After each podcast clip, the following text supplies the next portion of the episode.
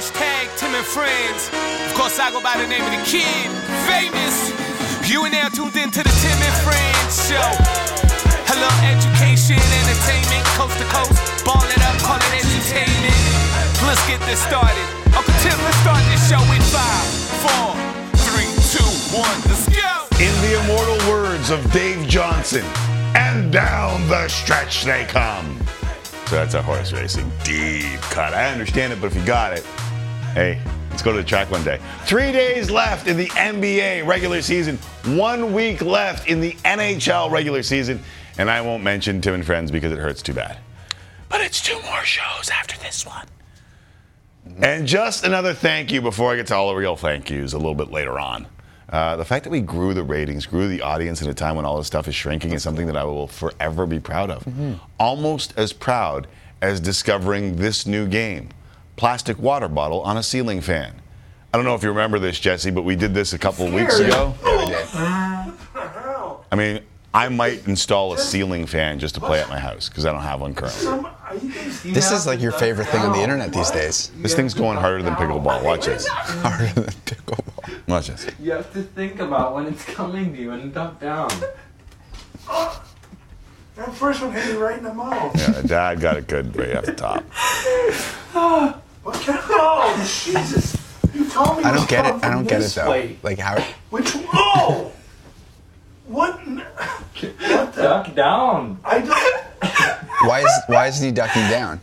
Because he has the survival instincts Think he got of me? Need a bigger room. Like he can just a moron. so he can just he's just willing oh, to just There's more than one.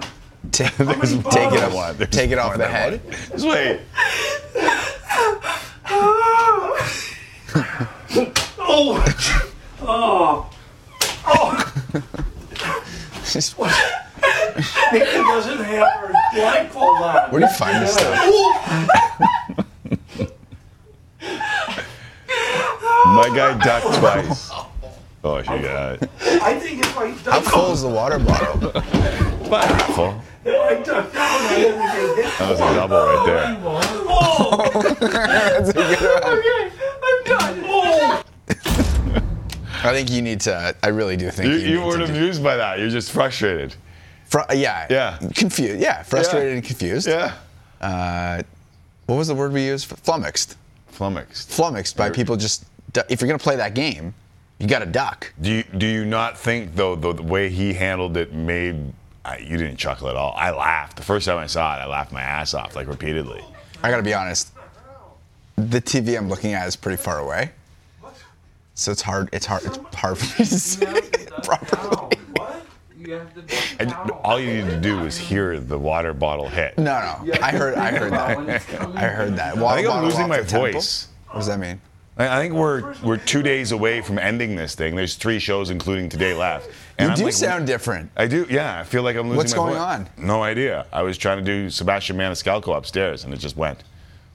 You were doing that. It was good though. It was really, really good. I don't know. No, it was really good. We might see a little later on in the show. Listen, bit of a weird night after 14 on Frozen Pond last night, and tomorrow, first ever time. I don't know, 16 games tomorrow. Did you know that? No. First ever time. 16 Amazing. games Saturday in the NHL, but tonight, nothing. Very strange. Zero. Nada. But we still got action. We got action for you. The Jays are in LA to face Shohei, Trout, and the rest of the LA Angels. Coverage starts 9 Eastern, 6 Pacific on Sportsnet. We've also got 12 games in the NBA, including the Raptors and Celtics on Sportsnet 1. Coverage starting there, 7 p.m. Eastern, 4 Pacific. But let's be honest, the coverage starts right here, right now.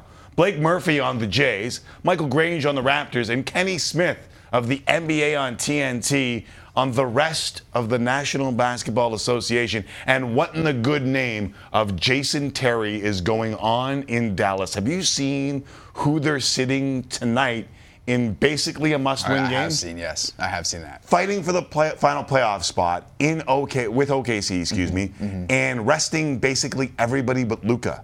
Like, did Luka just turn and go like, "I'm not doing this"? Something. Something is. Something nefarious is going on there. Dwight Powell and Luka Doncic are just like, we want no part of this. Yeah. Like, what, what's the other explanation? Why is Luka even playing if you're gonna do that? Uh, let's find an explanation. Uh, that's that's my point. Yeah, Why would yeah. you play Luka Doncic? Like, there's everyone else is resting. and Luka's playing. Like he had to have gone and gone, I'm not playing this game. Yeah, very, we'll very explain why they're doing it and if Kyrie has sullied yet another spot or if that's the media's fault. we'll discuss that with Kenny the Jet Smith coming up. But we begin the festivities as we always do with Jesse Rubinoff and first things first. So let's do it uniquely, Dany Heatley. That's a good one. You went into the bag for that one, eh?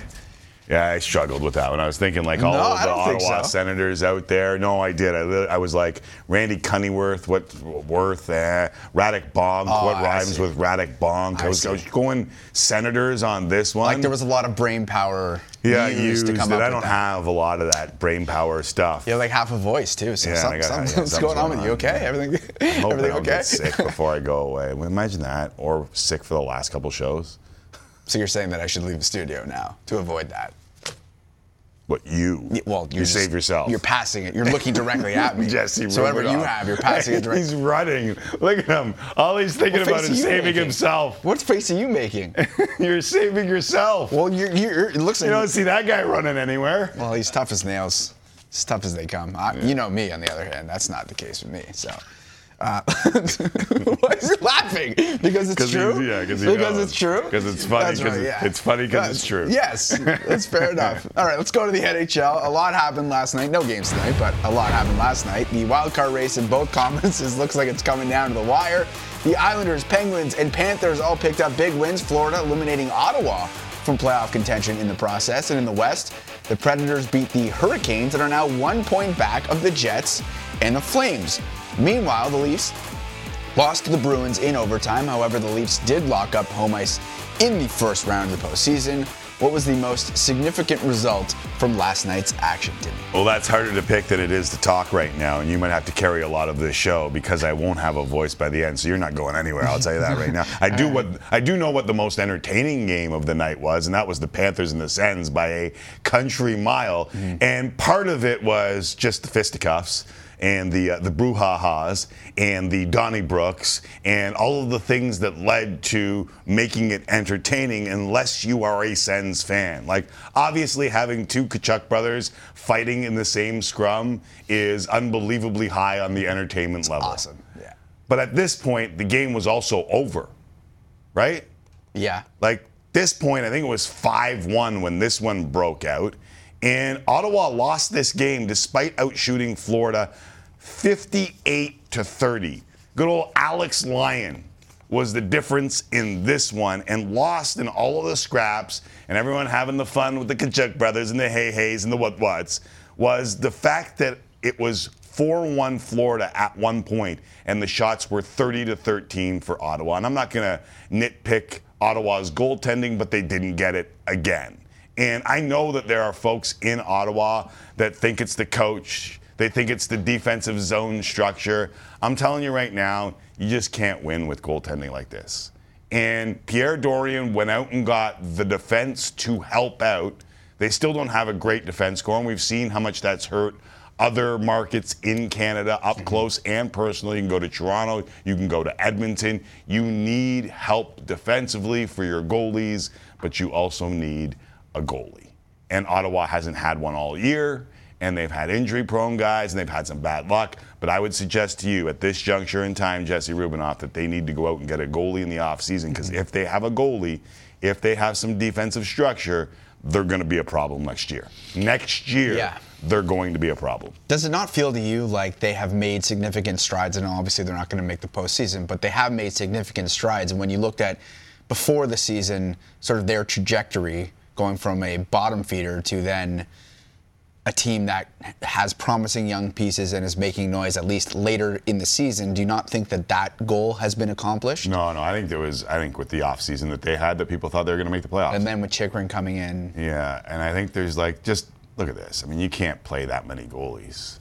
yeah, but I mean, uh, some of it obviously is, or a lot of it is injury. So it's I said that. yeah, you did say that. So it's bad luck. I said that. It's bad luck too. What's your What's your best save percentage there? 902. Yeah, that's Like anyone that's played any impossible. minute- It's literally impossible. And they almost made the playoffs. Right. So they go get a they go get a goalie and maybe some help on defense, and I think that they will be a problem next year. The other game that jumped out at me was the Leafs and Bruins for a couple different reasons. One, um, Another win for Boston. And the way they celebrated that win makes me feel like they're going after the record. They want to get to 62. They're now at 61. But do we call, and listen, I have a ton of respect for what Boston has built. I have a ton of respect for the franchise and a lot of the players there. But this isn't the same record as the Detroit Red Wings set. This isn't maybe the same record as the Tampa Bay Lightning set, but this isn't close to what Montreal did when they set the original record. Like they they have 50 wins in regulation this year. 11 of those wins have come beyond extra time. Like that's not the same, is it? Do you think the fact that there's more teams now than there was obviously in the in the 70s makes it harder or easier, Easier. because there's fewer good Good teams? players. Good players. The, the league as, as a whole is watered down. remarkably easier. Yeah. Don't try and back. I, I saw what you were doing there. You were trying to give excuses for any Boston Bruins fans out there that might be upset with what I'm saying, but it's just straight facts, right? Like, if you don't have that extra point in the overtime, they're not close to these numbers. Yeah, that's hard to argue. That's right. just math. It's, it's simply just just, math, math. yeah. I respect them. They're the best team in the National Hockey League right now. They are far and away President's Choice winners. President's Choice. I did it like four times. That's so good. Yeah, President's yeah, yeah. Trophy winners. Yeah. But I don't think they're there without that extra time. And I don't know why they have so much magic in the extra time, but they obviously do have some magic in the I'm, I'm more interested in the Leafs locking up home ice against the Lightning and now what the Lightning are going through. Because now Jeannot looks like he's out. Like, if you're a Leaf fan, you have to look at this injury list. Cirelli, Hagel didn't dress, lower body injuries. Erik Cernak didn't play last night. They're day to day. And then to have Tanner Jeannot and have, after the game, Jon Cooper say that it's not ideal. Level of concern is high. That's what he said. Yeah. Right? Not so much about Maroon, but for Jeannot, that's a little worrisome, was the direct quote. Especially what they gave up for Jeannot and uh, how they could use him and use his physicality. Nah, I, I- Without a doubt. I mean, Leaf fans concerned. have to be Yeah. like, I mean, listen, you never want to cheer for injuries, but if they're missing a few pieces, that's got to make Leaf fans feel better. Yeah, but Leaf fans are never going to feel comfortable No. in any way, shape, or form playing the Tampa Bay Lightning until the series Ever. is over. No, until they win the Stanley won. Cup, they'll never feel comfortable. It's been a. It's been. What are the jokes gonna be? an entire lifetime of losing. What are the jokes going to be if Boston the Leafs? Red Sox if- fans. that's right. If the Leafs win a round, what does the Twitter joke become? Ask Chicago Cubs fans. Yeah, Yes. that was a long time. Yeah. What Oh. What do you think the joke becomes if the Leafs win a, one round? Because the the joke for the last number of years Is that they can't win a that round? they can't win a round. Yeah, they'll be happy with one round. Yeah, that's right. That'll be the joke. Yeah. But there'll um, be lots of Leaf fans happy with winning one round, which is silly too. And the Preds also a big one at home to Carolina, three nothing win. So just throw that into the mix. Now one point back of the Jets How- how- and the Flames, and they get the Jets tomorrow. They're, I don't want to say, well, it is. It is surprising to me that you know they they unload Mattias Ekholm, and I don't know if that's necessarily a sell signal, but I, I It was a sell signal. That's one of the best players in franchise Look what he's done for the Abs- Oilers. Absolutely, it was a sell all signal. of a I said sudden, this yesterday. they're not going away. They hit the rebuild button on this team, Yeah. and they're still hanging with the Jets and the Flames. That's damning. oh yeah, that's I mean good for Nashville. That's that's awesome. And I think that speaks to the character in that in that room that you still have a number of guys that are willing to to keep fighting, despite the fact that they may not be as talented as they once were. But Yeah, some of that also is pressure. You just alleviate the pressure because there's no pressure on a team once you hit the rebuild button. Mm-hmm. it's probably the most fun environment to play in. Just go play. Just go play. Yeah. Whatever happens, happens. You want to get to the Blue Jays? Sure. They open up a three-game series against the Angels tonight. Chris Bassitt takes the mound as the Jays will look to win a fourth in a row. Good vibes. Blue Jays Central will get you set for the game tonight at 9 p.m. Eastern Time on Sportsnet. What are you looking forward to the most in this series, Timmy? Uh, watching Shohei Ohtani, Vladimir Guerrero Jr., and Mike Trout on the same. I know we're not going to see Shohei Ohtani pitch, but having three of the best players in Major League Baseball, I know it's not an individual game, but you can enjoy individual talent within that game, and you're going to see three of the absolute best throughout the weekend in this series, three in a row. I'm going to be really interested to see how Chris Bassitt and Jose Berrios respond mm-hmm. to what were very tough outings. I don't know that Berrios has it in him just yet, but he needs to start building on some things. But tonight, Bassitt, Berrios, and then Kikuchi. I think I think the three starters for the Jays are going to be very interesting, even though we're in feel good vibes and I'm not supposed to ruin that. Yeah. Okay, let me ask you this from a, from a Blue Jays fan perspective. Um, obviously, you can flip on the TV anytime you really want to watch Shohei Ohtani. But are you pleased that Shohei Ohtani is not going to be pitching in this series, or are you disappointed that you won't get to watch him against what is your favorite team? So Blue Jays fans out there, I think they want the wins. They want the wins and Yeah, they don't. Yeah, I don't. see you later. Sometimes I think that that especially baseball because it's so regional like Yeah. they don't care about the big st- it's not like you're watch there's very few real baseball fans there's like team fans Yeah. and that's what the World Baseball Classic was so fun. Why it was so fun was because just baseball fans got together and watched it and cheered for, especially in Canada. Once Canada's out, you're like, all right, let's cheer for the stars. Let's cheer for what's fun. But I don't know how many people do that when it comes. Well, to that's the only reason I ask because like, obviously, if you're on the West Coast, it's a lot easier for you to watch Angels games. But if you're on the East Coast, plays late. You're not always seeing Shohei Ohtani. So uh, when he does play the Blue Jays, you're going to watch these games, and maybe you'd like to see him pitch Yeah, because for like you don't get to see all the 15 time. years, I've encouraged Jays fans to do that. Just enjoy the best Yeah. play. Like even when it was those the dog days of you know they're not going to contend this year. I'm like, hey, you got some of the best players on planet Earth coming down to the park. Why not go out and see them? And no one would go. Yeah. And it would be me and my son sitting in the outfield with our with our feet up on the seats in front of us. No, that's a really good point. Right, chasing down foul balls because nobody's there. No. It's just I just think that's the way baseball is. No one really cares. That is a different environment, you know, to your point, because the games, Matt, we've made so much of every game in April matters just as much as every game in September. So do you really care about seeing someone when he's one of the best pitchers in all of baseball? Like just because you want to enjoy how his greatness? Like, does that really what you want? No. If you're a Blue Jay fan, no. I guess No? not. It's not. No, I guess not. I- I've if been- if they, if I've they weren't going to contend, if they weren't going to get going to contend, I'm all for it. But if every game is as important as we're saying every game is, especially with the season, and they're expected to contend, then sit on the bench, show. Hey, it's all good. Right. Jazz fans will take it. All right, let's get to the Raptors here. Uh, they're back in action tonight. They'll look to bounce back from an ugly performance on Wednesday night. The Raps lost to the Celtics despite being without Jayson Tatum and Marcus Smart was Boston. So, what are you looking for from those Toronto Raptors tonight? No idea. okay. Absolutely no idea.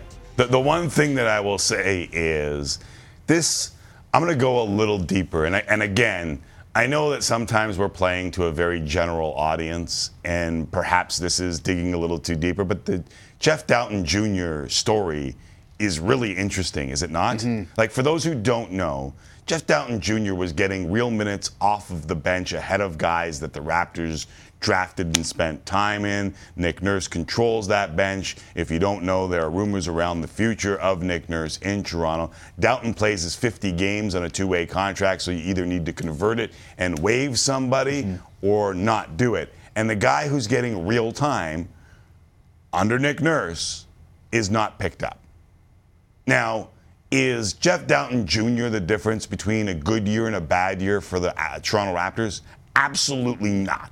In no way, shape, or form. But does it not tell you a little bit about maybe the gap between management and head coach when a guy who plays more minutes than, say, Malachi Flynn Yeah. is just let go because he had already reached his 50 game match? Feels like he was a nurse guy. Hey, look, it's Will Lou. yeah. Hey, Will Lou, what's going on? It feel. I thought he Will was going to start that. talking. He didn't write this story. I thought he was going to answer us. I, I know that messed me up there for a second. Uh, too. It feels like Dowtin is a is a nurse guy and not a front office guy, and you're seeing sort of a, a, a wedge being maybe a message being sent by by the front office at this point. Yeah, no, is- I, I think this is really interesting, and I wonder if it's not like. So, I may have discounted this in my long term overarching view of things when it came to Nick Nurse. I was kind of sort of pissed off that we knew about the future of Nick Nurse being in doubt in January. And even before that, when Michael Grange said that the final year of his contract was coming up, we knew that this was going to be a season of change. Mm-hmm. And the one thing that maybe once I let it sit was that as much as I like Nick Nurse and and his need to have a good job, I don't know that he needed to bring this up in the media. Like he could have just deflected it all. Like he could have waited. He still would have got a good job. He is an NBA champ. Um, I know he's Nipsey hustled his way to the top, grinding all his life. I mean, this dude convinced a near stranger to buy a G League team so that he could coach it. But he could have deflected all of the questions and got out of there and said, listen, we'll reevaluate everything when this season is done. I'm not ready to walk any of these roads right now. But he didn't. He allowed the conversation to permeate a little bit by answering those and talking about the frustrations. And when I first heard it, I thought, ah, we've known all along he's a lame duck coach and he needs a new contract. And if he if this season doesn't go well, but this team was still fighting for very important positioning when he said all that, and it became a distraction. Either he made a mistake or he's planning his way out because he really feels like the management might be going another direction. So, what seed is that planting if he has decided to speak in the media? Is he trying to shape what Raptors fans, he wants Raptors fans' opinion of him to be No, he's trying to get a job. somewhere else? Yeah, he's shaking the feathers or the tree and seeing who comes out and calls but, his but- agent. But, but he can he can do that behind the scenes. Doesn't have to do that in public. yeah, I just said that. I know. So that's what I'm asking. Why? Why? What's the angle for him? to do it even more. Right. To shake the tree harder, to let people know that he's entertaining the idea instead of just doing it after the season. I just wonder if he if he thought it would make him look as I don't know if bad, but he's, he's accepted a fair bit, a fair bit of criticism for speaking on it in the media, and then his reaction in the follow up press conference. So I wonder if he didn't realize how it would make him look by speaking about those. Yeah, things. so that's why I mean, again, what I said was either it was a mistake, yeah, which is quite possible, Yeah. or he, or he's shaking the tree.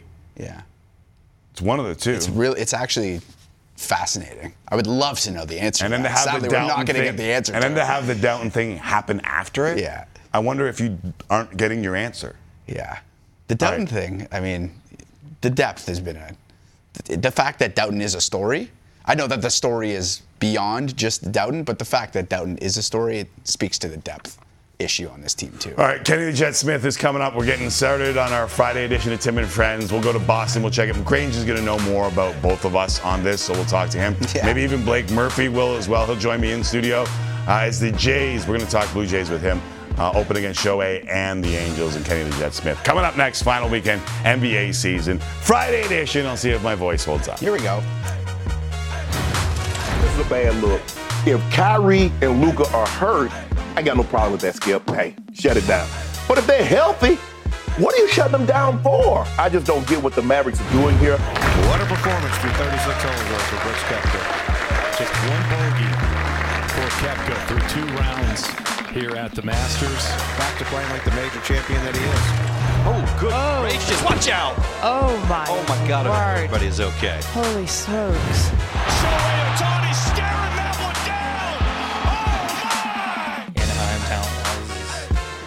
Best teams in baseball.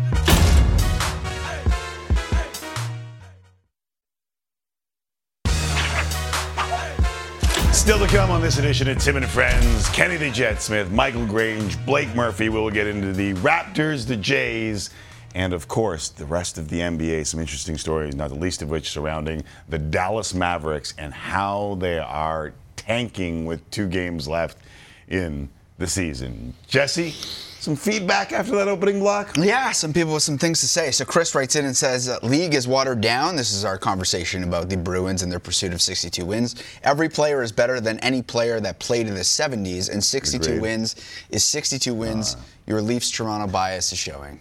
Come on, Chris.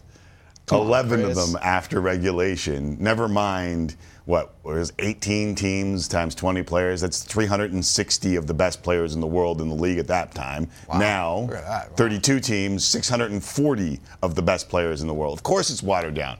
The, the numbers Yeah. suggest that there are way more players in the league than there were 35 years ago. That's math. 40 years ago. Yeah. It is math. I'm with you on that one. All right. Um, as the great Darryl Dawkins, aka Chocolate Thunder, once said, "When all is said and done, there's nothing left to say or do." We are three shows away from that on Tim and Friends, and three days away from that on the NBA's regular season. And for a league that over the last, I don't know, decade or so has been accused of being way too predictable, this finish is nothing close to predictable. But that doesn't mean I won't ask one of the best analysts in the game, one of our favorites, longtime friend of the show, Kenny the Jet Smith, who joins me now to answer questions like that. What's good, Kenny? What's going on, my guys? Uh, we're good. We're good. We're good. Uh, listen, I want to get right into some basketball because I don't know what the hell is going on here. We know we know the ten teams in the East, and amazingly in the West, it's down to the Thunder and the Mavs. Dallas needs two wins and a Thunder loss to make the play-in. And then we heard earlier today that Kyrie, Josh Green, Maxi Kleber, and Tim Hardaway are all out, and Luka is probable. You may wonder why. Well, the Mavs have a top 10 protected pick owed to the Knicks as a part of the Porzingis deal. Like, none of this looks really good for Dallas, does it? Well, it doesn't look really good for Dallas this year. Yeah, period. Uh, I think they they they've looks like they've come to the assumption that regardless if this team makes the playoffs, they couldn't make a long run. And so there are teams that I said that these last three games and this first round of the playoffs are vital in terms of like, yo, we might not be the same team, we might not be the same management, and we might not be the same coaching staff based on our production and what is done. And Dallas Mavericks looks like one of those teams. I think the Toronto Raptors might be one of those teams. But let's stick with Dallas for a second because, I mean, from Jalen Brunson leaving to the Kyrie deal, things just haven't gone good for this squad. Like, do you think Kyrie hangs around there for next season? Well, I, I think that when you have a player, and I think your city knows it well, Yes. when you rent a player for one half of a season or a season, that it's possibility that they just walk. And um, you know, it would not surprise me that if he walked um, and went somewhere else. And uh, you know, there are some other places that he's played well, obviously with LeBron, so that's always a, a, an option that you think.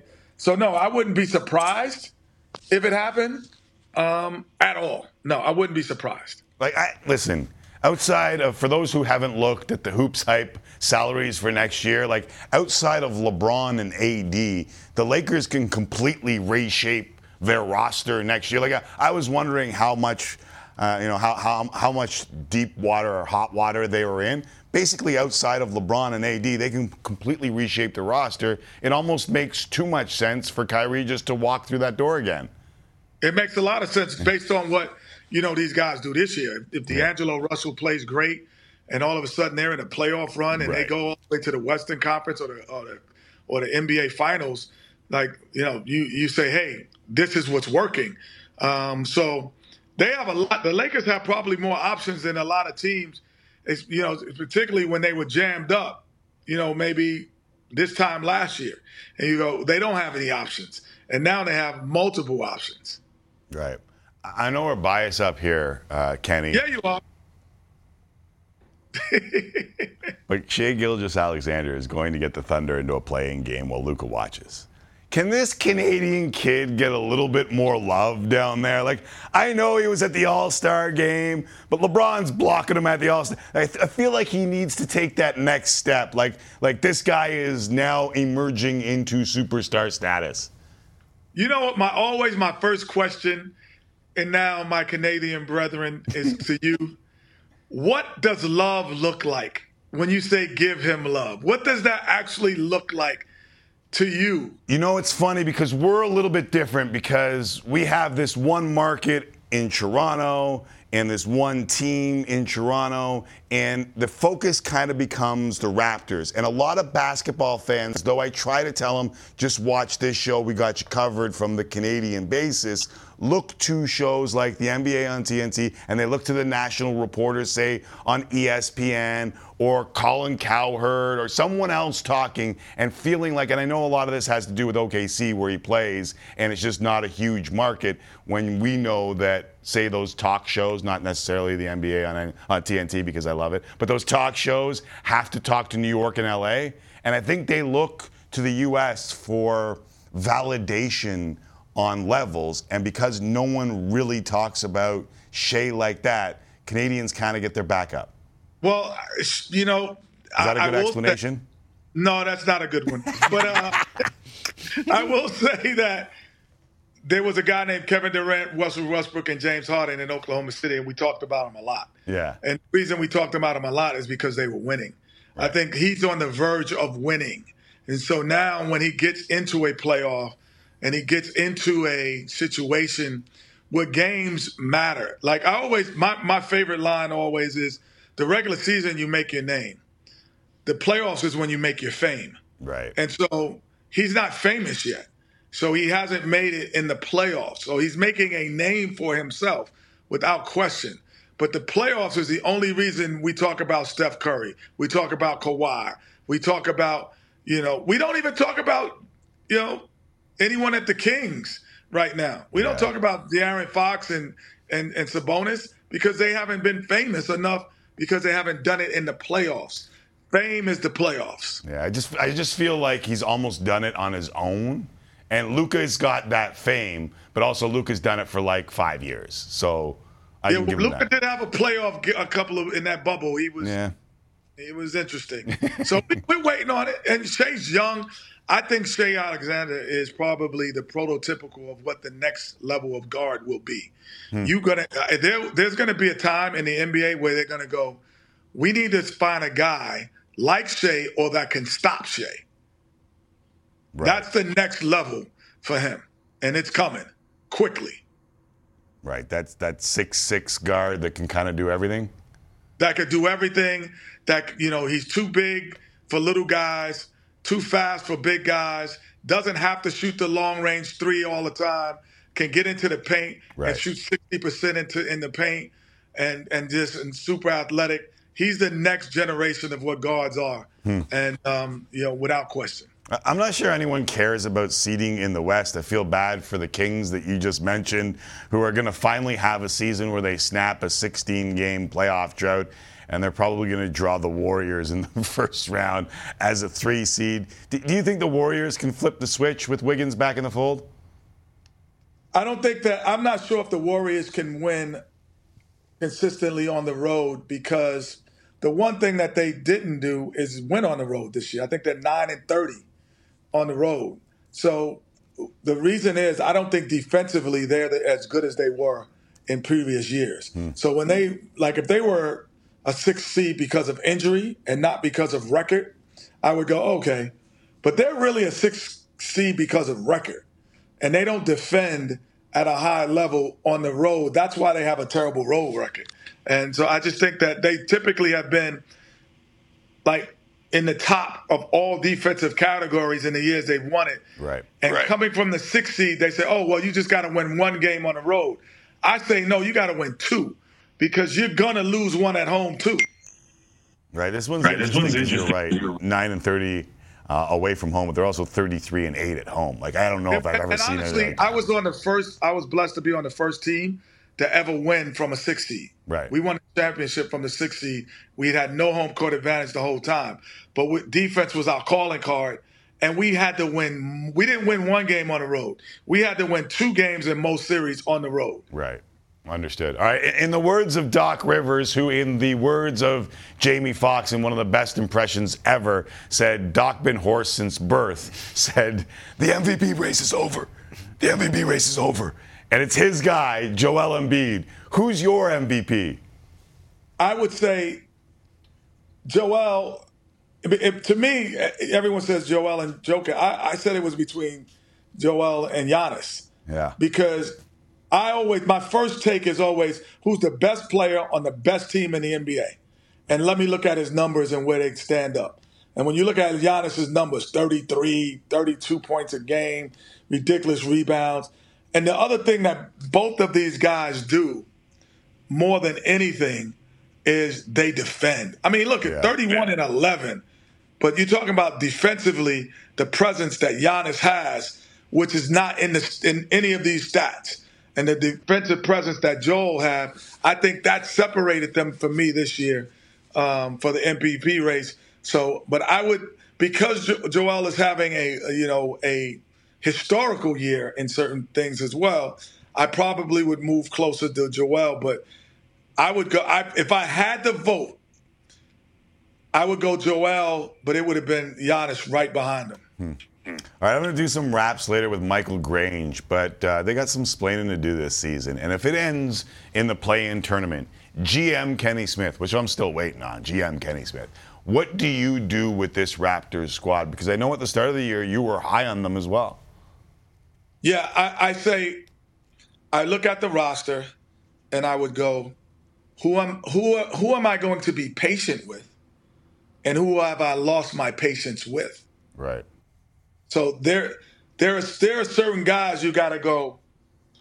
I got to be a little bit more patient with him.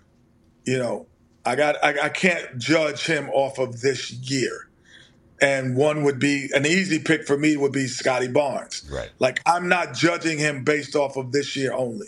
You know, um, Pascal another- at that point for you? I have not lost patience in Pascal because I think Yeah. he has done what he's supposed to do. Um, so right there, I have two guys that I have not lost patience with. Uh, but there are some guys that I might say I might have some patience. To, you know, it's done. The run is done, or I'm done with them. Like I, I'm really, but those two guys, they would be on my roster next year. Yeah, I wonder, and we'll talk about this with Michael Grange, if it's Nick Nurse who loses the patience of management moving forward. Hey, homie, uh, this is the last time in this role. I, I appreciate the convos, the ball knowledge, uh, the New York City knowledge, the early hip hop lessons that you have taught us all along the way. They've been fun and uh, all locked in this rather large cranium in some way, shape, or form. Appreciate it, my dude. Well, I will say from the bottom of my heart, you did steal everything from me. That's why you moved.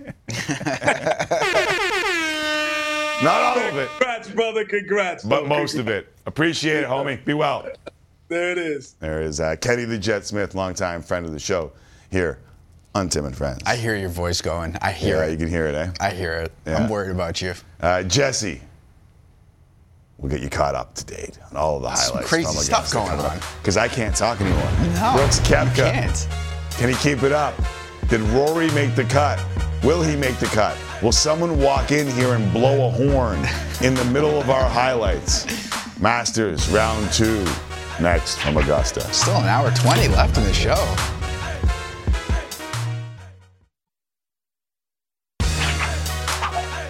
Blake Murphy on the Toronto Blue Jays as they begin their set with the Los Angeles Angels of Anaheim or whatever they're calling them these days, and Michael Grange on the Toronto Raptors as they face the Boston Celtics. Both games you can see on the Sportsnet family of channels. But first, what's going on at Augusta? Very Jesse good. Rubinoff. Um, stacked leaderboard. Oh yeah, let's just hear it. Oh, it's beautiful. Every time gets me every time. Stacked leaderboard You don't after. hear it very often when you play, so I understand. Oh, nice. Very good. Neither do you though. So What? there's that. Yeah. Are you better than me? I'm not. I don't know. We don't I've know. never seen you play. I've never seen you play. I think we're gonna play this summer. Though. Yeah, we're gonna have time this We're gonna have summer. time. Without this show, Yeah. my Yeah. golf game will improve Yes. immensely. I'm looking forward to it. Yeah, I think. I am looking forward to it immensely. Uh, you can okay. um, stacked leaderboard after one round uh, at the Masters, like just stars upon stars on the first and second page of the leaderboard. But Tiger Woods, the drama for him is whether or not he's going to make the cut at So Augusta. he's not one of those stars. No, well, he is, but he's not on the first or second page of the leaderboard. That's for, for sure. Starting his second round at two over. Par 3 6. Tiger from off the tee shot is online, and that sets up a birdie look, but on the green, and this has been the issue for the few amount of times we've seen Tiger play this season. It's the putter. Can't get it to fall. Opens with six straight pars. Par 4 seventh. Third shot. Looking to go up and down for par, and that looked like us. Bounces off the green into the gallery, leads to a bogey, moves to three over. Meanwhile, Rory McIlroy still needing a Masters win to complete the career Grand Slam. Struggling. Shoots a 5 over 77 on Friday, his worst round at Augusta since 2016. Crazy. And he was the second odds on favorite to win the tournament coming in. He misses the cut of 5 over. Brooks Koepka, one of three first round co leaders at 7 under. This for Eagle on the par 5 8th gets him to 10 under par, then on the par 5 15th. His approach, I mean, he is just locked in. so Norman far. storming the green if he Oh. keeps playing like this. Oh my goodness, yes. I don't know if I'm excited or concerned about seeing that. Uh, led to one of his three birdies after a bogey-free round. He's the early clubhouse leader at 12 under, par 5 15, third shot for Collin Morikawa. Settles within a couple feet, leads to a birdie. Morikawa finishes the day at six under. Corey Conners, meanwhile, winner on tour last week, starting Friday at one over, par 5 13th. Second shot for Conners. Going for the green. That's you never want to see that. Into the water. After taking a drop, Conners flubs the chip back into the water, and that tells you pretty much all you need to know about Corey Conners' Masters experience. Leads to a double bogey, finishes at eight over par, and he will miss the cut as well. Sam Bennett, like this story. 2022 U.S. Amateur Champ, four under on Thursday, par four ninth. Bennett sticks his approach, leads to a birdie, par four 14th. Bennett drains the long bird, walking it in. At Sam Bennett, back-to-back birdies. He finishes eight under par. Check this out now. Par five, eighth. Cam Smith using a wood from the bunker from 258 out, rides the slope and reaches the green in two, and he would end up draining that putt. That is an eagle from the fairway bunker. Very impressive for Cam Smith. Par four, ninth. Jon Rahm, co-leader after round one, drains it for back-to-back birdies to finish his front nine, moves into second at nine under, and then this is just unbelievable. A scary scene late in the afternoon. Two big trees fall over near a crowd of spectators on the 17th.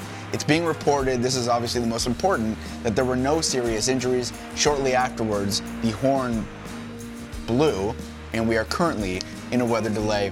We're beyond Augusta. weather delay at this point. This has been called. It has been day. called, right? Yeah, it's been called Yeah. for the day. So that is uh, not good news because the weather forecast for tomorrow not looking too good. We'll show you that in a second.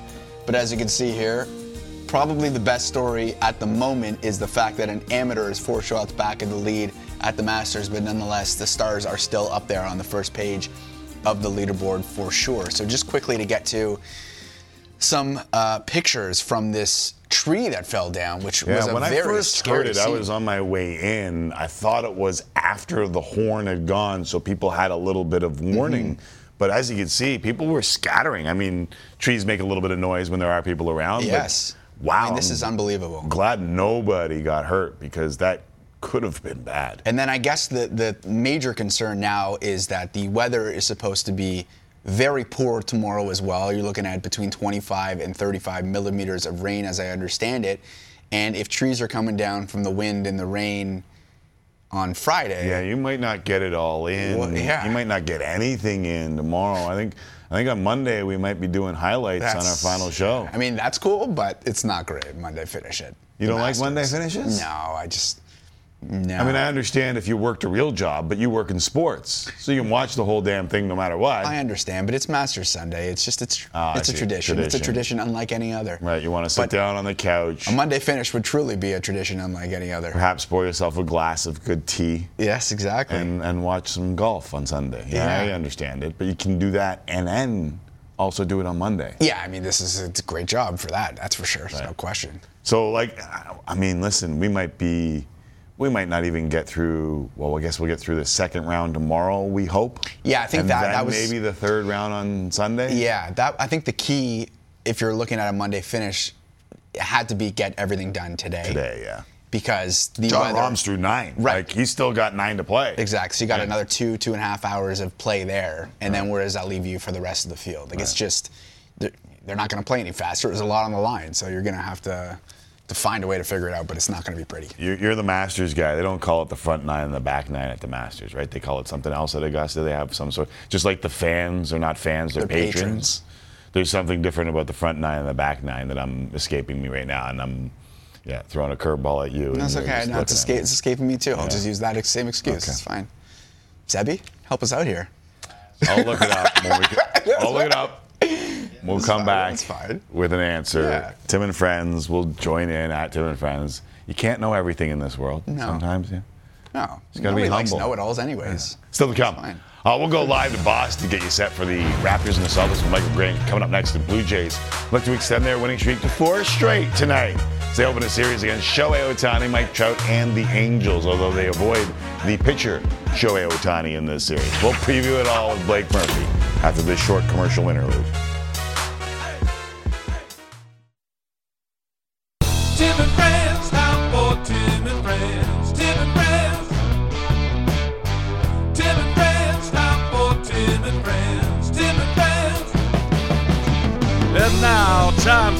Sports talk with Tim McAuliffe and friends of the show. Muchas gracias, sheepdogs. Welcome back, Tim and Friends. I'm losing my voice. My name's Tim McAuliffe. Rubinoff may have to do the rest of the show. This is a tough scene.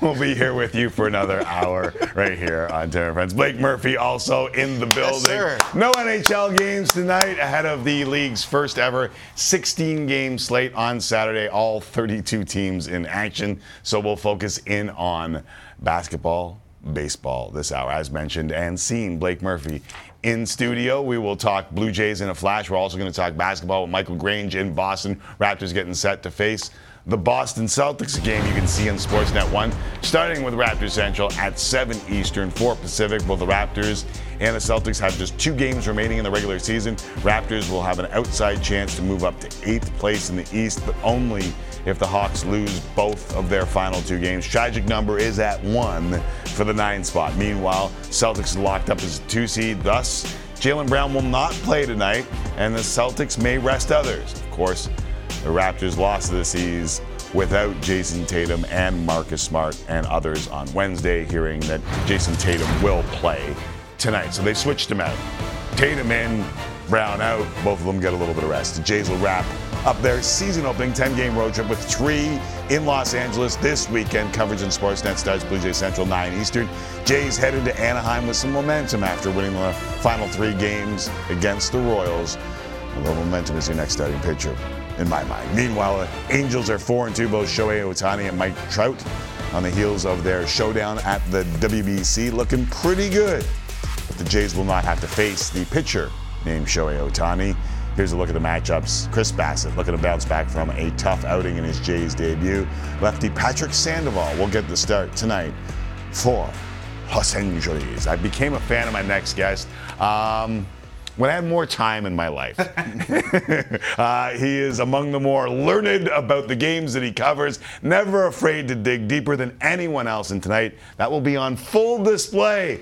Maiden Voyage as the color guy on Blue Jays Radio alongside Ben Wagner. Ladies and gentlemen, Here we go. the owner of the greatest t shirt collection I've ever seen, Blake Murphy. What's up, Blake? Thanks, guys. I appreciate it. Um, listen, I big up your learned ways, but is there a particular tidbit, maybe perhaps a timbit, if you will, here on Tim and Friends, that you can share with us that you've been kind of combing through for this maiden voyage as a part of the Blue Jays Radio Broadcast Network? Yeah, there are some pretty nerdy ones, but I'll stick with a, a more accessible one, and it's Patrick Sandoval, the, the starter in tonight's game for the Angels. He is very good, obviously, coming off a, a really strong season last year. He is a completely different pitcher against left-handed hitters than he is against right-handed hitters. So um, if you are a, I haven't seen the lineup yet, if you are a Cavan Biggio, a Kevin Kiermaier, a Dalton Varsho, you're going to see a very different version of Patrick Sandoval than the rest of the righties will. Pretty fascinating when a guy kind of scraps the game plan for Southpaws and then goes up with a completely different plan against righties. But it seems to work, at least against the lefties.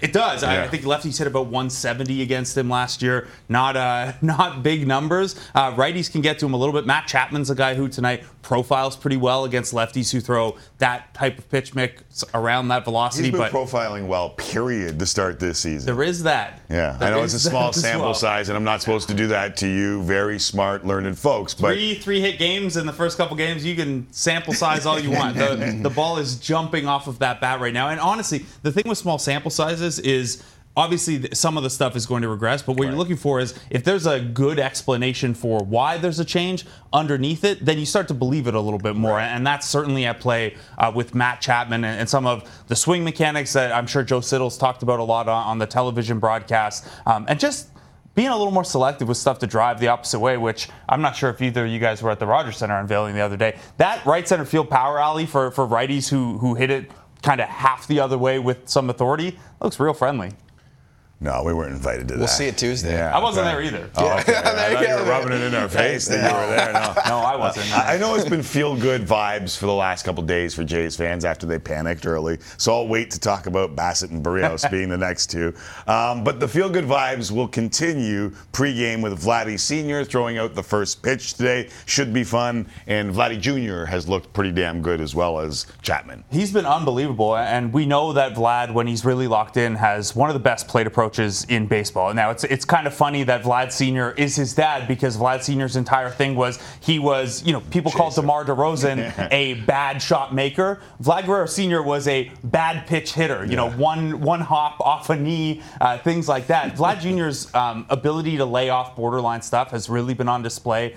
A little less so last game, but he jumped all over some stuff, so you can't really complain. It's just a guy that really, really looks like he has a set plan at the plate and isn't willing to budge on that. Always been a guy who has a good sense of the strike zone, but could sometimes, you know, be a little overeager at, at times, swinging at something he can hit instead of waiting for something he can drive. And so far, uh, the walks are great when everyone around you's hitting really well, Right. but the sitting on stuff to drive has been pretty effective as well. And because of its 17 hard hit balls, that's most in Major League Baseball. And the 90% contact rate, that's just because he's good with a bat.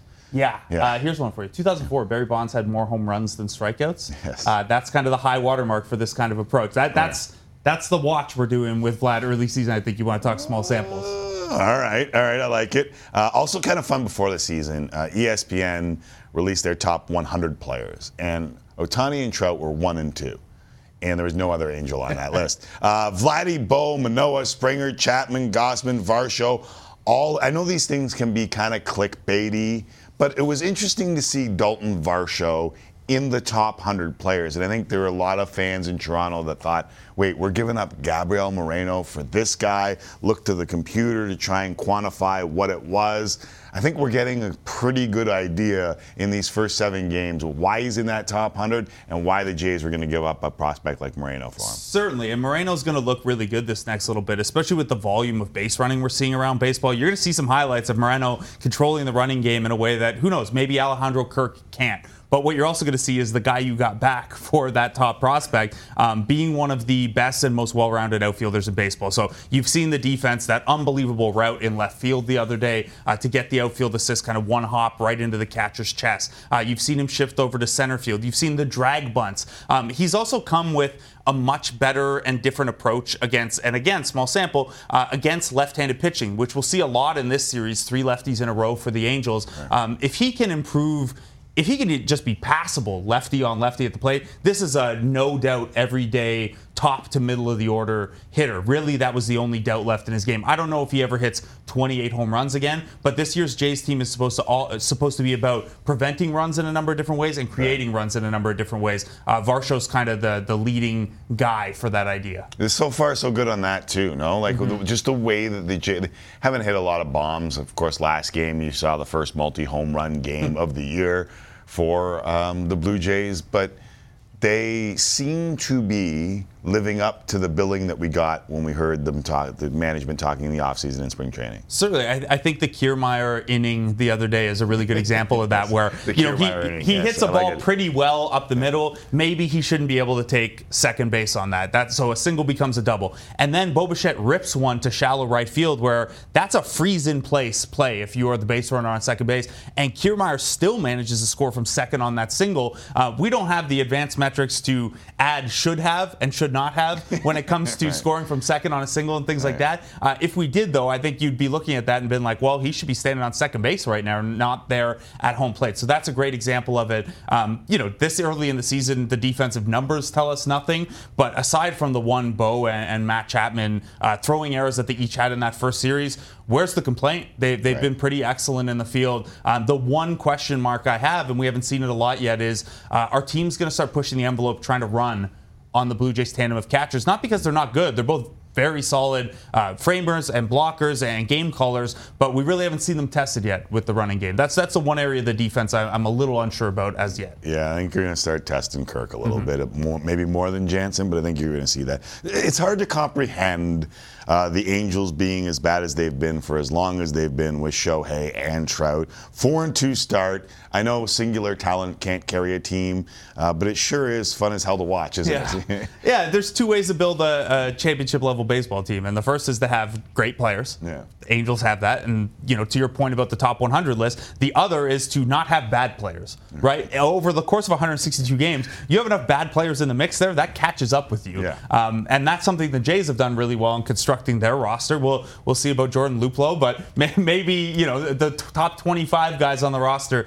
uh, can all contribute for you. That's where the Angels have have really really struggled, and especially the start this year with a couple of injuries to um, to Jared Walsh, to Max Stassi. You're, you're going to see over the course of this series there are some guys who should not be in an everyday lineup if this is a championship contender. They've at least done a little bit better. Um, you know, finding someone like Tyler Wade if they can ever rediscover anything with Anthony Rendon, if Patrick Sandoval is legitimately a top of the rotation guy. Um, but it seems like every bet they've taken to support Trout and Ohtani has backfired or, or failed. And I don't know, we're going to see that they're in New York and Boston.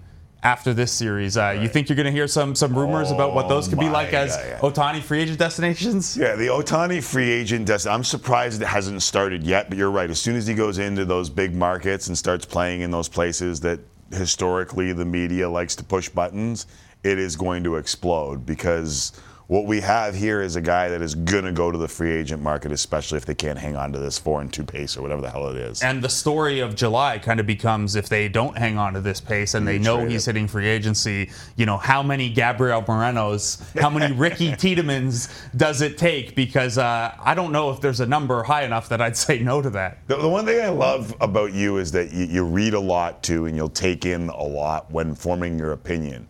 So when you hear about Ohtani's upcoming free agency and you hear the number, I don't know, like 500 million thrown out there, is that really where we're going to end up? Probably because it only takes one, right? It doesn't. You don't have to have every team bidding that high. It only takes one team, and uh, have the Mets shown that any hesitancy at all to throw money around? Um, we know, of course, the Yankees are always willing to spend big, and then especially if your two competitive suitors are, say, the Red Sox and the Mets. You don't think that's going to push the Yankees a little bit? Maybe 500 is, is a little high just because of, you know, the injury concern anytime you're a pitcher, but he's going to get a record-breaking contract and I don't know, I think any team that isn't firmly in those conversations is going to regret it for at least a part of that deal. Yeah, if I'm Ohtani, though, I don't go to the Mets. Like they've done something to the baseball gods. Now I that they have the hospital patch on their jerseys too, the New York Presbyterian Hospital, two on the nose, two on the nose. thank you.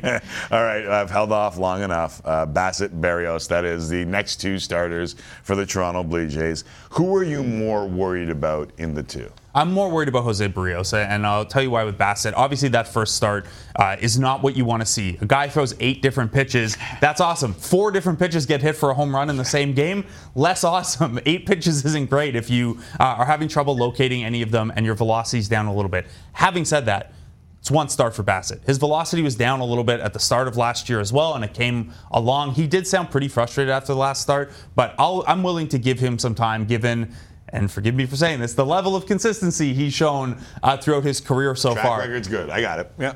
That was the same for Jose Berrios, though. And now, you know, I, one thing I thought could have helped with Jose Berrios is, well, maybe last year when it was constant tinkering, the offseason helped a little bit. You're not moving on the rubber, you're not moving your hands, you're not going, you're not changing up your curveball fastball mix. You could just kind of reset and go back to being Jose Berrios. Right. The fact that we're right back there, start one and start negative one if you want to count his World Baseball Classic appearance. Or spring training. Yeah, this is um, this is one that I think there's as much mental going on here as physical, and I don't mean like necessarily but between the uprights for him, but just there is a mental toll to constantly tinkering. And when you go to pitch, you're thinking, okay, where am I set on the mound? Where are my hands? How how opened up am I? Um, I think there's a lot going on with Berrios, and your primary reason for optimism was he got to reset that. He did not reset that, so I'm a little concerned there. Yeah, arm slot, release point. Everyone's like over analyzing everything he does, and he stops being a pitcher and starts being some sort of robot. And humans aren't good at the robot thing. It's like me when I first came in and started doing these with you, and people are like, "You can't do the Ricky Bobby thing with your hands. It look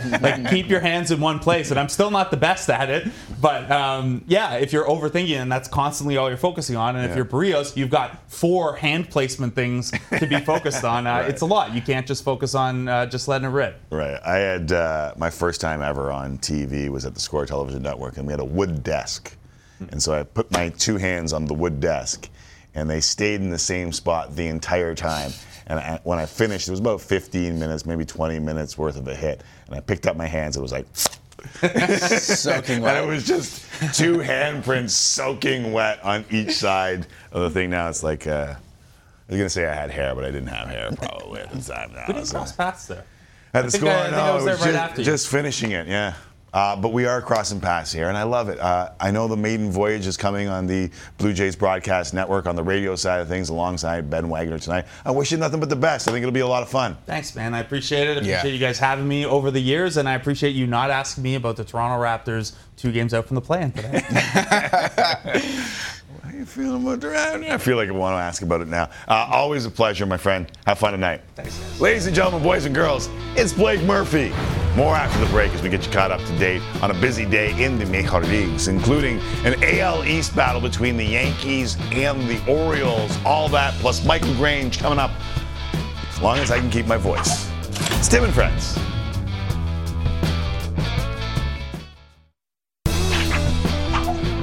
Michael Grange still coming up as we get you set for the Celtics and the Raptors live on Sportsnet. One, also Jays coming up 9 p.m. Eastern Time. Now, speaking of baseball, I know that the pitch clock and the bases and the shift have dominated the offseason chatter and the Sebastian Maniscalco commercials during the offseason. But in the AL East, the more balanced schedule should have been a bigger talking point. So here we are, thinking that the number of divisional games for each team falling from 76 to 52 was supposed to help teams like the Jays, who had to go toe to toe with the Yankees, the Red Sox, and the A's year after year after year. But lo and behold, in the early going, all it means is more wins for the entire division because they're smashing everybody else. The AL East going into action today was 20 and 12, one of just two divisions with a winning record at this point. And it's not even close, which may make the divisional games even more important, not Can't less. escape them. Cannot escape them. Just like today's matchup between the Orioles and the Yankees from Camden Yards. Let's have a look at the highlights as the O's get out early. Already 3 0. When Gunnar Henderson finds the gap, a run will score. It's four Cobb, Baltimore, just like that. Top four, though, two on, two out. Franchy Cordero takes Dean Kremer deep and beyond the restraining fences under Major League guidelines. That's a home run. It's a three run blast. The Yankees down 4 3, bottom five. Runner in scoring position, Adam Frazier, center. Oh, look at Aaron Judge. He can also play the field. what can he do, honestly? Top six, two on Oswaldo Cabrera. Can you get to this one? No, sir. Yankees take the lead 5 4 at that point. Bottom six, two out, runner on third. Adley Rutschman, like the Iron Sheik, he's camel clutch. And we are tied at five apiece. Bottom seven, Ramon Urias. And that is hard and hot. It's off the wall. First of two runs in the frame, the Orioles win. 7 6 is your final. All right, Rangers and Cubs. Marcus Stroman threw six scoreless innings in his first start of the season, ended up striking out six batters on Friday over another six scoreless frames. Stroman looking good early in the year. And this, yes, please, more of More of this. this, More of this. The umpire can. It's like we're playing the show. Cody Bellinger opens the scoring with an RBI single. One zip Cubs, bottom six, runner on third. Ian Happ deep to center. Adolis Garcia. Not Aaron Judge, evidently. RBI double for Happ. The Cubs shut out the Rangers. Two zip. The final. Judge would have had that one, eh? I think so. Uh, let's go to the Reds and the Phillies from Philadelphia. Bottom of the fifth, tied at one. Kyle Schwarber down the line. Now it'll stay in, but Trea Turner on his horse from first gives the Phillies a 2 1 lead. Top six now. Runner on. Tyler Stephenson lines one to the gap. Tying run scores. We're knotted at two to the bottom of the seventh man on. JT Realmuto shows up with my favorite Muppet. That, of course, being Gonzo. It's a two run bomb. Philadelphia leads 4 2. Thought I was going to say Kermit, didn't you? Yeah, I did. Bottom eight, Edmundo Sosa. We both said it. At the same time, almost. Almost. Off by a fraction. That is a solo bomb adding to the lead. Philadelphia goes on to win it. 5 2, your final in this one. Astros Twins top of the third, two out. Man on second for Alex Bregman. Hits one the other way. His first RBI of the year, one zip. Houston Bregman on the board. Kind of crazy, eh? Yeah. First RBI of the Surprised. Yeah. Top of the fifth, Twin starter Sonny Gray dealing. Strikes out the side, struck out. Ready for this? 13 over seven innings, most Ks by a Twin since 2012. Bottom six, Twins with runners on the corners. Bryan Abreu. tough yeah, gets away from him. Wild pitch, run scores. This one tied at ones in the bottom of the eighth. Some exciting games you got there. Oh. 2 nothing, 1 1 with a wild pitch. How about this? Cleveland Heights native Travis Kelce and his mom. Ceremonial first pitch makes some noise. Here comes Kelce, and what the hell? Unbelievable. He is a professional athlete. Could you give him the credit that maybe he did it on purpose because then he. No, No, no, I don't think so. Here's JP Crawford. Makes it a 3 3 game. He's excited. Next batter, Julio Rodriguez. And he goes out of the schoolyard. Julio out of the schoolyard. It's a two run bomb. Mariners lead 5 3. They are now into the bottom of the eighth inning. And this is one of the worst races of all time. it's a wiener. Oh, they're just leaving. I get it. The race was already over, and then they were going into the dugout. I got the Jays lineup for tonight. Sorry, I was talking about wieners. I know you no were. No problem. Go ahead. No, I'm just getting you back on track. Right. Uh, okay, the starting lineup for the Blue Jays, looking to see if there's anything rather significant against the Angels. Ah, Jordan Luplow. Oh. DHing making his Toronto Blue Jays debut tonight. A lefty on the mound, and he smashes left-handed pitching. In fact, there'll be lefties on the mound the entire weekend. So you wonder if Luplow will get uh, some run here. See if he can't hit for the Jays off of lefties as he's done most of his career. Ah, there's a palpable excitement in the air with the Toronto Blue Jays. The good vibes already. They're starting. What are you laughing at? I just I'm trying to hype it up for Tuesday. No, I, I complete I completely understand it. I just I'm chuckling at where you were at the start of this week and where others were at the What start did I of say at the start? Oh. Just Oh, after this the is- weekend. This is part of you the, thinking I'm riding the roller coaster the lately. Monday, the Monday loss. I got it. Yeah, there were a few tweets. Do you want me to go? I can go to the Twitter No, timeline. no, no. Yeah. People agreed. People agreed with you. Some Yeah. people enjoyed it, though. Yeah, I actually uh, can I say something here? I mean, we've only got a couple shows left, so what are you going to do? Fire me? Uh, I love the branded content that you have brought to the table today in the Tim and Friends mug. Honestly, I'm surprised I didn't think of it earlier. Would have been a lot better. I do drink some coffee from time to time on the show. Yes. And uh, usually it's in one of the cups that we have that I don't even know what brand it is. But uh, today I went with the, I went with this cup, as you can see right here, Sebi. And uh, I, I drew that on with none other, the, the, the pen and none other than Anthony Stewart gave us. The big pen. I can't find it now because we have too many. Uh, What are you looking for? Uh, SJ wrote into the show uh, on my computer, Matt Taylor, director of the show. Uh, where can I buy this limited edition branded cup? Hashtag Brilliant. Yeah. Uh, SJ's, that's all I was going SJ's been a great a great tweeter over the last two years. Oh, without a doubt. Yeah, one of the regulars. Been- we we should just shout out Thank you. all of the regulars. Let's, I mean, yeah, let's start doing that. Yeah. How many shows do we have? Three. This is our third last show. This is- Penultimate studio show. It's our penultimate studio show. Yeah. That is correct. All right. Coming up after the break, the Raptors have two games left in the regular season. What's left to play for? Who's playing for the Celtics? Can you get value if you are betting tonight on the NBA? Because guys will be sitting. If you did it last time with the Raptors, you may have lost out. So be careful with the Raptors and the Celtics. But we'll tell you next with Grange.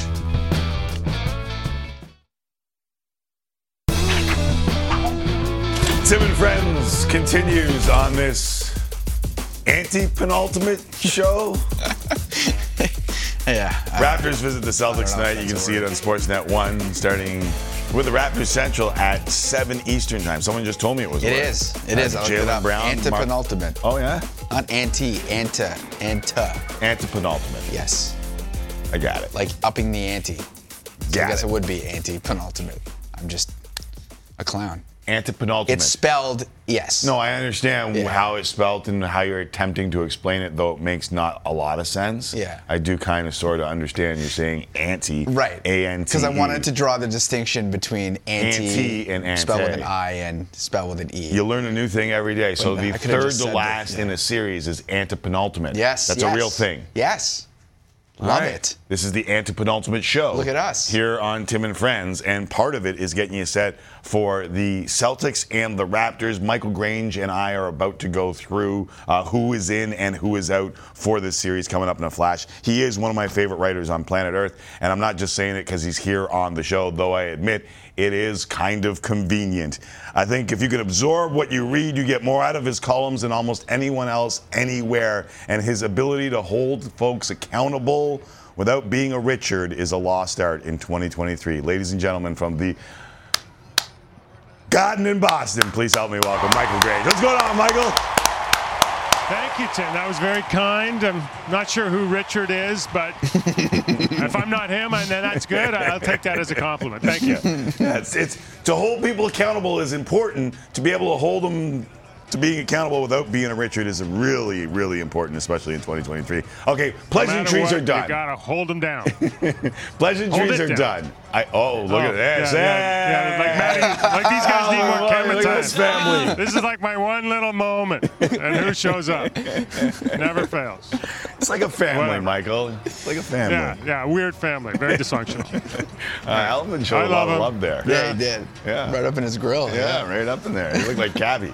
Uh, all right, I, I forced myself to deep dive the Raptors after the loss to Boston without Smart and Tatum, so there might be some t- tough questions in this one. Um, this isn't one of them. Are, are the Raptors already preparing for the Bulls at home on Wednesday? Oh, I don't think they're going that far down the road. I mean, there still is the mathematical possibility of them uh, getting eighth. So I think while it's out there, they got to try and win tonight, and they got to, you know, hope that Atlanta doesn't win, and then they might have a chance if they win on Sunday against Milwaukee. That's what it would take. They, they get two wins. Atlanta loses both, and, and they can get eight. So I don't think they're going to have. If they do end up playing Chicago in that 9-10 game, that that won't be till Wednesday. So they'll have time. They'll have time. So I think right now they're you know, until math tells them otherwise, they're going to be going for it here in Boston. And I, you know, if the opportunity allows, on Sunday in Toronto. Right. So it's Boston tonight. That's why you're there. Otherwise, it would kind of be weird. Bucks at home on Sunday. Hawks go home to Philly tonight. Sixers uh, back to back with little to play for. Then at Boston for Atlanta. So I guess uh, who's in and who's out is important. Jayson Tatum and Al Horford will play. Jaylen Brown, Malcolm Brogdon, and Marcus Smart are out. Does that mean the Raptors have a chance tonight? Sure, they got a chance, but uh, you know the situation wasn't much different uh, on Wednesday, and we all know how that worked out. I mean, the bottom line here, Tim, Yeah. is the Celtics are an extraordinarily deep team, and you know what I was noticing on Wednesday is even without you know three starters and in Peyton Pritchard, people overlook him, just a really, really good, probably the best guard who doesn't play in the NBA. Um, you know, the, the Celtics still had a better bench than the Raptors bench, and so I don't think it'll be all that much different here. The, you know, the Raptors will be a little bit more rested. Gary Trent will have another game under him, so maybe he can look a little bit more like himself, and uh, you know, and they can give it a shot. But the bottom, you know, to me, the Celtics are probably one through ten. I think they're the best team in the league. That doesn't mean they are the best team in the league, but they're very, very close. Listen, I understand the Celtics are very good defensively and remarkably good at chasing teams off the three point line, but the Raptors can't shoot it any worse, can they? Oh, I don't know. Have you been watching this year, Tim? Hold on a second. You know, I mean- 18% from three last time out. 18, 1 8. there might be, a, you know, they could do it again. I mean, this is the thing with, you know, the Raptors. It is the story of this season. They shot 24% from the three point line in preseason. Tim. Right. and they shot 28% from the three-point line in November. They've had a couple of months where they've kind of nosed into the bottom third of the NBA in three-point shooting, and I'm only talking three-point shooting. Right. Like all their other shooting's bad too. Um, so yeah, I mean they can have a good night tonight, and that makes all the difference. When they do shoot even passably well, they're a very dangerous team because of all the other things they do to win possessions and, and take more shots. Period. But uh, I wouldn't bet on them. I guess I would bet on them making more than six threes, but you know it might take them more than 33 shots. You just don't know. Right. All right, so so there are a lot of guys that were bad on Wednesday. Freddie was one of them, but he averages like 25 and 8 after poop games, so I'm not too worried. But Gary Trent Jr., Michael, you, mentioned him after missing seven with the elbow. He was 0 for 5 in 15 minutes, 40 seconds off the bench. Now, I don't know if it's the injury or being pushed to the bench since the Poeltl deal, but his numbers since that trade aren't good. And worse, for me, he doesn't look all that engaged. Am I onto something here, or do I need to make a relax on Gary Trent Jr.? I think make a relax. Okay. I think make a relax. I think, um, you know, he's been in different roles this season. He's had great moments in every roles he's played in. Um, he is really kind of a streaky player. That's my observation of Gary Trent Jr. Now watching him for, you know, two and a half seasons is when he's on, he's devastating. And but that can go away and it can stay away for a while. And when it does, he gets hard on himself. Um, he kind of can sometimes I think his, it affects his defense, and you just don't never don't know when those things are going to happen. So I, I think it's more that than the role he's in or whatever it might be. And, and certainly he's shown coming back from when he has missed time with injury. He, it's not like he usually steps in and, and doesn't miss stride. He's a very routine oriented player. He's a very feel oriented player. And I think he's one of those guys when he's out a little bit, it takes him a little bit to get it back. All right, we'll see if he can get it back tonight, and I can make a relax. Uh, I don't want to dig too deep, and I feel like this is a little inside basketball, as it were. But the, the Jeff Dowtin Jr. Uh, was getting uh, real interesting to me. And Jesse and I had a conversation off the top of the show. I know you've written about it a little bit. For those who don't know, he was getting more playing time than a lot of the Raptors from Nick Nurse. Uh, he was maxed out at his 50 games on a two way deal and wasn't signed by the team, so he is no longer eligible to play. Do you think that this tells us something about the future of Nick Nurse or perhaps the gap between Nurse and management?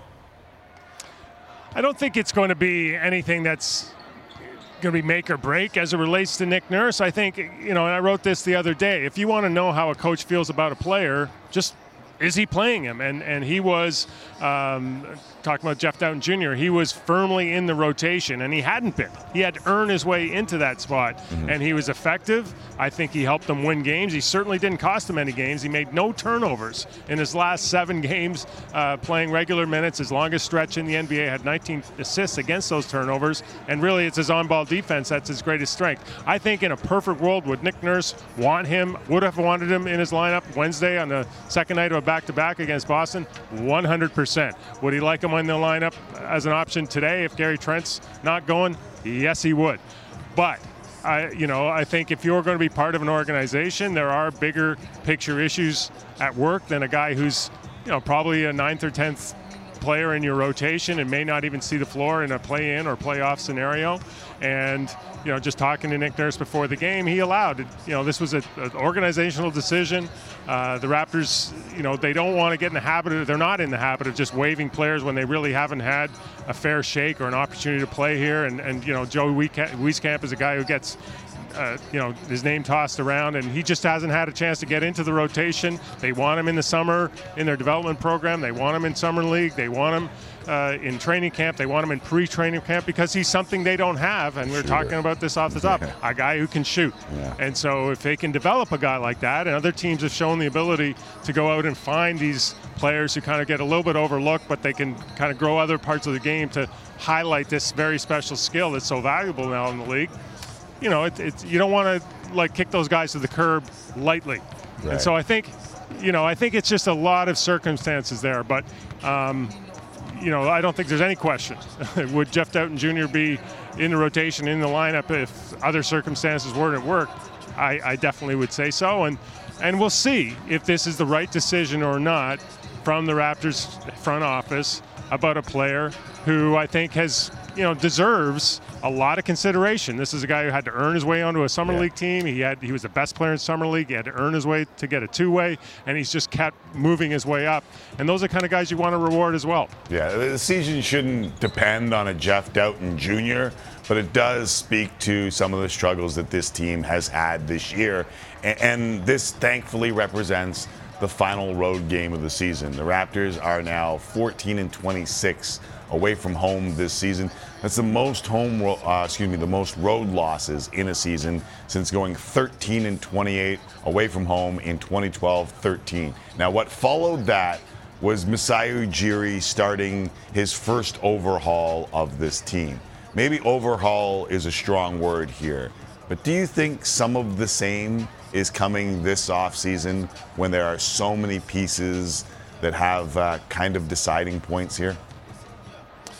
All I can do is go back to, you know, conversations I've had prior to this year, and the, the idea was give this group another year to grow. That would give it last year and this year an opportunity to kind of find their level uh, in the NBA. And I think we can conclude that really, apart from you know a kind of nice surge here in the in after the All Star break and a nice surge in the second half last year. There's a lot of months in this season that some the various iterations of this group haven't been very good.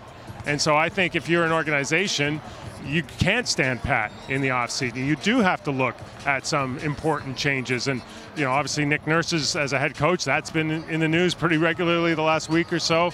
Um, you know, you'd almost be surprised if something doesn't come of that. And I think when you look at their major core pieces, are they all going to be back? There was a lot of conversation around the trade deadline to that effect. And Masai Ujiri himself said after the trade deadline, any of the, look, the deals or opportunities they looked at, they could revisit in the summer. So I would say, you know, if you and I have the opportunity to talk at training camp in October, is this team going to look different than it looks right now? I would definitely say yes. I was completely and utterly distracted. One time, Michael, uh, Pascal Siakam said on this show that he could score uh, from just outside the 18 yard box on me. And while you were talking, Pascal Siakam was doing keep ups and he stalled it on his head. Like, I, I had no idea the skills were that good.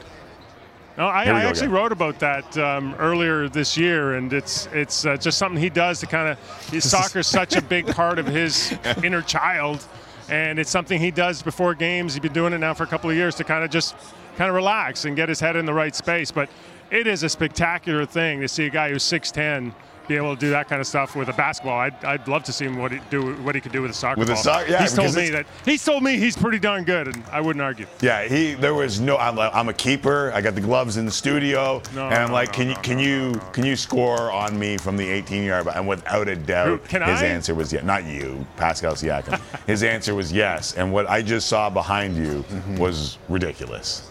Then No, he goes he's- and dunks he's it. like- it's kind of weird. It's like this uh, all NBA player. It's like he's he's like he's talented or something. Yeah, he's like he's an athlete or something. I don't know, crazy. Uh, all right, Michael, listen, uh, you don't need a national TV show for me to tell you how much I appreciate your contributions to the show, but we're on a national television show. So thank you for everything. I appreciate you, my dude. And hey, listen to both you guys and your whole crew.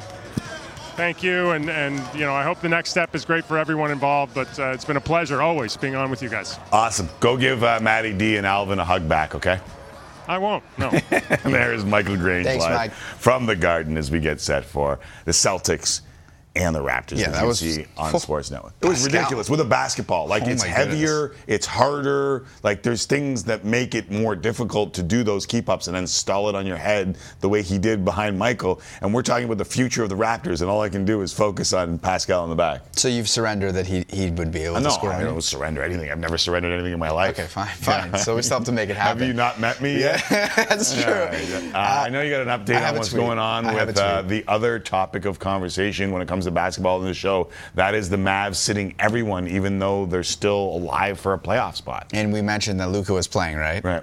Well, according to Tim McMahon of ESPN, Luka will sit after the first quarter against the Bulls. So that makes five Mavericks, including Kyrie, ruled out already. Luka's going to join them after the first quarter. Do you remember when I mean, listen, Kyrie and Luka have been battling something each, and I understand that. But do you remember when the NBA was pissed off about load management? Mm-hmm. They have a team who has a pick, top 10 protected, in the Dallas Mavericks that is going to the New York Knicks as a part of the Kristaps Porzingis deal, and they're actively sitting guys out, hoping that they can get into the top 10 of the lottery over the top 10 in the Western Conference that would get them into a playing game. Mm-hmm. You know what? I think the league might lose some fans over this, and I think they deserve to because they haven't addressed this, and this has Yeah. been a problem in the NBA for a number of years. Before you go uh, putting all your money on the Chicago Bulls in that game, they're sitting guys too. Yeah, So this is a league-wide thing. Yeah. Like if you scroll through Twitter, you'll see that nobody's playing tonight except the Celtics. So Luka's playing a quarter. That's right. Which is just if you're gonna just sit him, just sit him. Why is he playing a quarter? What's going on? What, seriously, what's happening? Oh, I know. You're like, temp- does that not feel like it's tempting fate? too? Yeah. All right. Uh, What? oh, it's Slovenia night in Dallas. Yeah. oh my goodness. I so guess they that's give why. them the Slovenian for a quarter. Yeah, Yeah, that's why. And then love, peace, and hair grease, or however you say that in Slovenian. Yeah. I'm sure there's someone that can write in and tell me. Oh, man. All right, time for one last break of the week. We'll wrap things up in game time after this. That's crazy, man. That's where we're at in sports. Sad. They don't even want to make the playoff. They have to have that tournament halfway through the season. People don't want to even get into the play-in I guess tournament. that's true. Oh man.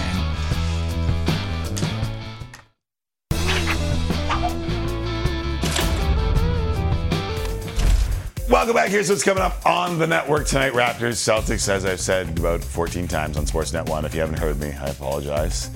You have heard me, I apologize. Plus, we got the Sixers and Hawks on Sportsnet now. So if the Hawks happen to lose, things might get interesting here. Later tonight, Blue Jays take on the Angels. Blue Jays Central, 9 Eastern time.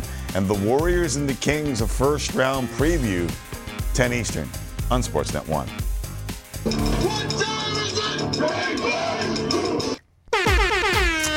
A long time ago, uh, Sid and I on the radio show uh, had a regular guest, or a semi regular guest, a young man from Memphis, Tennessee, by the name of Chris Vernon, who had a radio show in Memphis uh, and brought the energy. So every time we had kind of a Memphis or a Tennessee angle story, we would bring Chris Vernon on the show. Uh, lo and behold, few years later, uh, my guy's gotten pretty famous. Uh, a tradition unlike any other in another way. Um, kind of been a Tim and Friends slash Tim and Sid tradition to do what we're about to do, no? No question. Uh, here is Chris Vernon telling us what's going on at Augusta. Fathers and sons, dogwoods and azaleas, pimentos and cheese. Rich people. It is the 2023 Masters. Drop that beat. That's what's going on at Augusta. Whoa. It's going on at Augusta. Whoa. Brooks Koepka 12 under. Brooks Koepka. Sam Bennett 7 under. Viktor Hovland 7 under. Yo. Jon Rahm 7 under. Jason Day 6 under. Rose. Yo, he from down under. Xander Schauffele 4 under. X. What rhymes with something? Oh no. His goes on lofty. I made another rhyme with something. That's what's going on at Augusta. it's going on at Augusta. You wanted the Phil Mickelson line in there, didn't you? I did, yeah. The, the, the extended version has uh, some other ones there that we uh, couldn't show. Right. Uh, so that's what's going on at Augusta. That is what's Yeah. going on at Augusta. He'll be busy over the weekend if there uh, is some golf at all with a lot of updates. But uh, for now, we'll give you an update on the Women's World Championships as they continue tonight. Canada faces Czechia. Oh, are they looking- Czechia in this commercial? Czechia, yeah, they are. Yeah. I just want to make sure that we are Czechia one, yeah. Canada looking to go 2 0 in preliminary play. Marie-Philip Poulin has a chance at some history tonight. She's sitting at 99 career goals for Canada, leaving her one shy of joining the Century Club, which includes Hayley Wickenheiser, Jayna Hefford, and Danielle Goyette. Is Poulin the GOAT of Canadian women's I think, hockey? I think we'd have to ask Hayley Wickenheiser to come on the show and have that discussion with us. I know Marie-Philip Poulin won't have it with us, but Poulin's um, her greatness comes from the timing of her goals. Like and the ability to lead in moments when you absolutely not that Hayley Wickenheiser didn't, but what adds to the 99 goals is that every time you get to a gold medal game and you need goals, overtime winners, ga- uh, goals to send it to overtime. Marie-Philip Poulin's stage presence is unbelievable. So while you look at the numbers and you say, well, may- maybe not, when you look at the timing of all the goals and when they came, like I could read off the the resumes here. But I think I need the timing of the goals because they're Yeah. almost three-time Olympic gold for Marie-Philip Poulin. Wickenheiser has four. Seven-time World Championship golds for Wickenheiser. Marie-Philip Poulin has three. So there are still numbers on Wickenheiser's side, and I'd find it hard to go against it. But Poulin is not done. I feel like we've had the conversation with regards to Poulin on whether she is one of the most clutch athletes of all time. All time, yeah. And I think when you get into that territory, That's it's what- worth a that's crazy. conversation, probably. I remember I did the uh, I did the VO of all of the goals and when they've happened, and it's it's ridiculous. Like it's ridiculous Just in how the two-year span of the show, how many times has it happened? how many times she scored the most meaningful goal, Yeah. and I'll never forget the knock knock who's there gold medal in your face. That was all Marie-Philip Poulin. Mm-hmm. It's amazing. crazy. Uh, okay, let's check in on Connor Bedard. Game five between the Regina Pats and Saskatoon Blades goes tonight. Bedard has an absurd eight goals and five assists in four games so far this series. Uh, meanwhile, that is absurd. Uh, the battle for 32nd in the NHL standings is on. Chicago, Columbus, and Anaheim are all tied for last with 56 points. Where do you want to see Bedard go? That's a good question. I do say so myself. I, I think the Canadian franchise, and I've said this, I've been pretty strong on this the entire time. Uh, the franchise where the fans give a bleep and will appreciate the greatness of. I, I know in the past people have said having players in big markets is really important. I understand that from a, a marketing standpoint, but for me, it's just about appreciation of the player. And I'm not sure you get that in Anaheim. I'm not sure you get that in Columbus. Chicago's been spoiled. Like they just got over uh, Jonathan Toews and Patrick Kane. I don't know if they deserve it as much, but just that's all I want is a market that will appreciate it. I don't need you to sell the game. Gary can go do that. Yeah, not a great list. Like, from a Canadian, I guess, fans' perspective. Yeah, it would have been nice to see him go to. Vancouver, Yeah. but they've won too many games over the last Yeah. little while. Yeah. the answer would have been Vancouver for a while. Like to have a hometown star in that market would be awesome. They played themselves out of it. They may have played themselves out of it. Yesterday, the NHL made a lot of people feel old. They grabbed some of the youngest stars in the league and handed them a VHS tape, and they had no clue what it was. Check it out. Uh, I don't know, maybe a video game. Uh, I'm Connor McDavid, uh, born in 1997. I'm Auston Matthews, and I was born in 1997. Cale Makar, 1998. Trevor Zegras, 2001. Brady Tkachuk was born in 1999. I'm Clayton Keller. I was born in 1998. I'm Jacob Trouba. I was born in 1994. Zach Werenski, and I was born in 1997. Robert Thomas, 1999. What is it, DVR? Is that what it's called? Oh, this is a DVR. It's not a DVR. It's a. Uh, Is this just a CD? VAH tape or something like that. That's a VCR. why am I blanking right now? Does it say somewhere on this? It's a VHS tape. Ruined a lot of these, messing with the things on the back. I don't know why I'm even blanking because we used to watch like stuff on this. I guess this is a movie. Put it in the v- VHR, I believe they're called. The thing, you know, it slides in there. You put them in and you watch the movies. I feel like we maybe had the Mighty Ducks on VHS. NHL power players. Goosebumps? What is that? You know Goosebumps stuff? Oh, yeah, Lion King for sure. It's VHS.